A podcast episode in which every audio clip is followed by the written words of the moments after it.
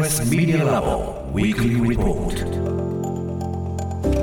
TBS ラジオが設立した音声メディアなどの可能性を追求する研究所スクリーンレスメディアラボ。毎週金曜日のこの時間はラボのリサーチフェローで情報社会学がご専門。城西大学助教の塚越健司さんに最新の研究成果などを報告してもらいます。塚越さんよろしくお願いします。はい、よろしくお願いします。お願いします。さて今日はどんな話題でしょうか？はい、今日はですね、あのよくこのコーナーでお話している難聴なんですけれども、うん。特にその遺伝的なよあの要因でなる難聴とそのまああの興味深い治療技術っていうものですね、はい。出てきたので紹介したいと思います。はい。でいろいろこのまでもあのこのコーナーでご説明したんですけれどもそのいわゆるその難聴っていうのはですね、まあ、3つぐらいあの種類があってあの電音性難聴って、まあ、外耳とか内耳にあの原因があるものとさらにその感音性難聴っていうんですけどもっと多くの内耳とかですね、まあ、まず神経系に原因があるものとあのその2つをですね、まあ、合わさったような混合性難聴とかっていう、まあ、3つぐらいに分類されるんですね。うんでこれはまあ症状というかまあそういう特徴なんですけれども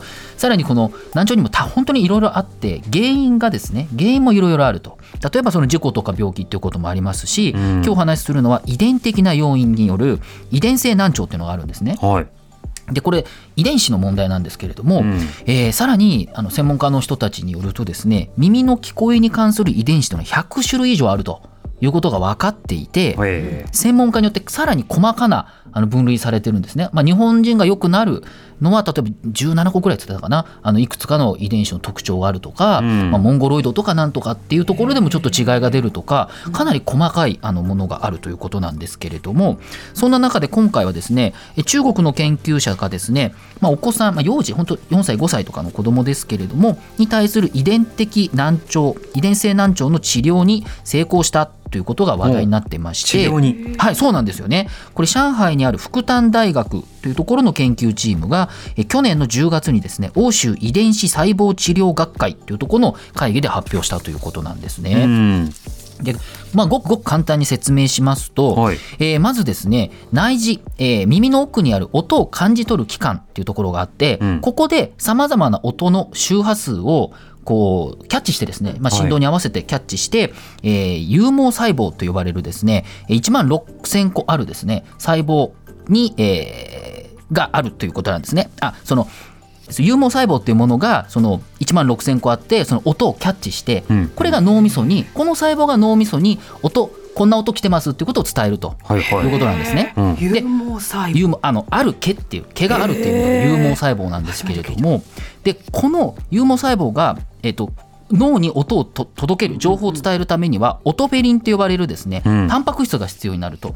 でこうタンパク質を作り出す遺伝子がさらに必要になるわけなんですけれども、はいはい。この細胞に。ただし遺伝的な要因でそのオトフェリンというタンパク質の生成がうまくできなくなるということがあってこれがいわゆる先天的な遺伝の難聴になるケースの一つなんですね。細胞が音を届ける際のその音を届けてくれる分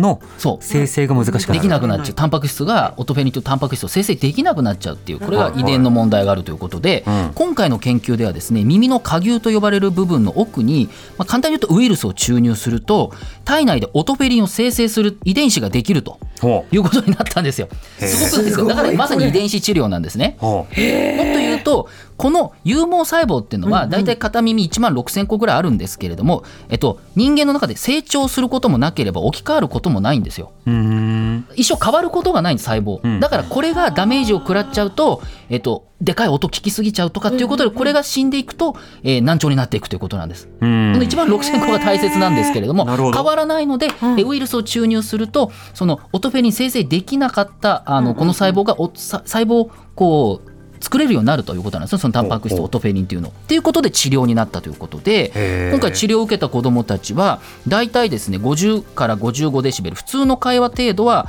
えっと聞こえるようになったということでいわゆる正常な聴力の6割程度はもう回復しているんだということで。まあ、あの参加したあのお子さんの中には人工内耳使っていたちっちゃい子もいたんですけれども今はもう人工内耳よりも音に対する感度が上がって生活の質が向上しているということなんですね。すごいなと思う一方で、うんこのオトフェリンが原因になるような患者さんっていうのは遺伝性難聴者全体の1%から3%ぐらいということであの非常に稀なあのタイプの患者さんもまだ少ないということだし難聴の理由にも本当にいっぱいあってで耳に関する遺伝子も100以上あるわけだからこの遺伝子のこの部分についての治療はできるけど残りはまた別っていうことそうなんでですよね。でさらに、まあ、5人ほど患者さんいたんですけど1人の、えー患者さんは聴力が回復できなかったということでこれは多分そのウイルスを注入した時に何らかの免疫があったんじゃないかと。そこは頑張んなくていいのにと思ったのねそうなんですよね。だからここ難しいということなんですけれどもへただですねあのこの分野のあの研究者コロンビアの研究者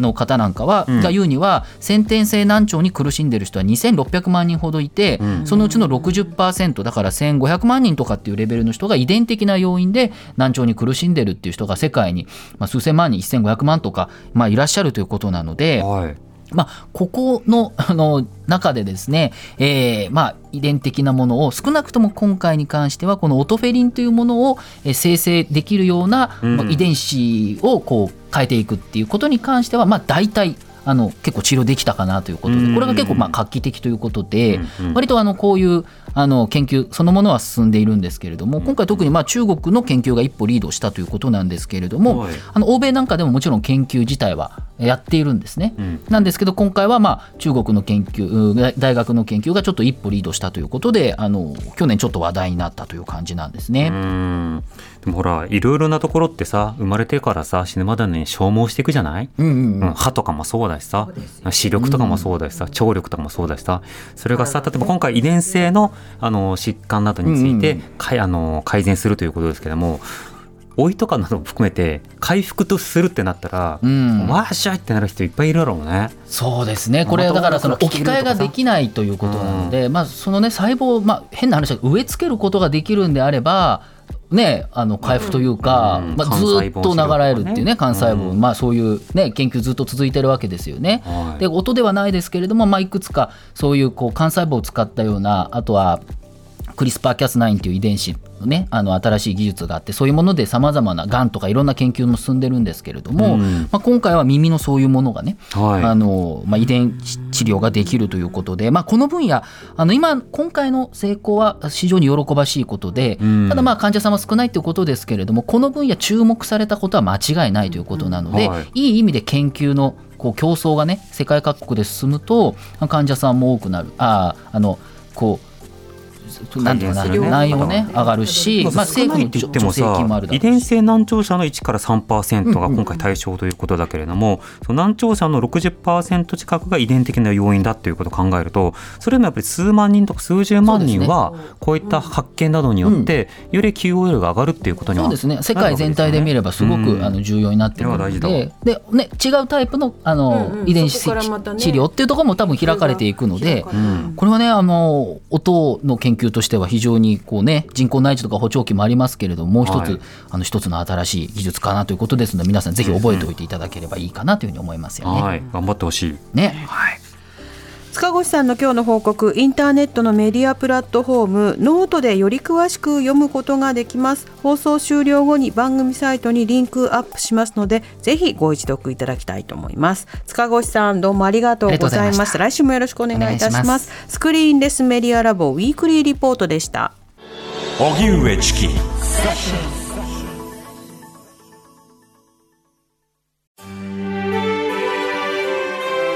TBS ポッドキャスト三輪明宏のバラ色の人生。三輪さんの神エピソード教えてキャンペーン開催。TBS ラジオ公式 X をフォローし「ハッシュタグ三輪明宏」をつけてあなたが好きなエピソードを投稿してください。番組ステッカーと特製クリアファイルをプレゼントします。応募は3月15日金曜日まで。詳しくは TBS ラジオのホームページをご覧ください。皆様、どしどし、どしどし、ご応募くださいましね。待っとるけんね。